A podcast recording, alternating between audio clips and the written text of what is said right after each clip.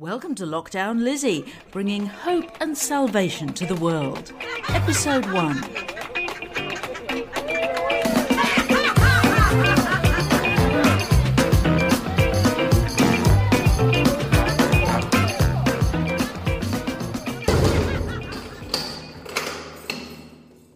Whenever we visit each other, Millie and me have a special code.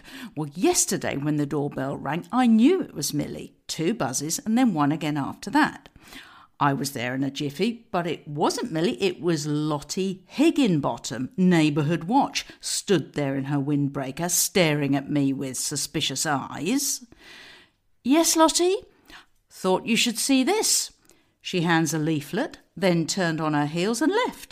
I glanced at the obnoxious thing. New lockdown rules. No visitors. Repeat, no visitors.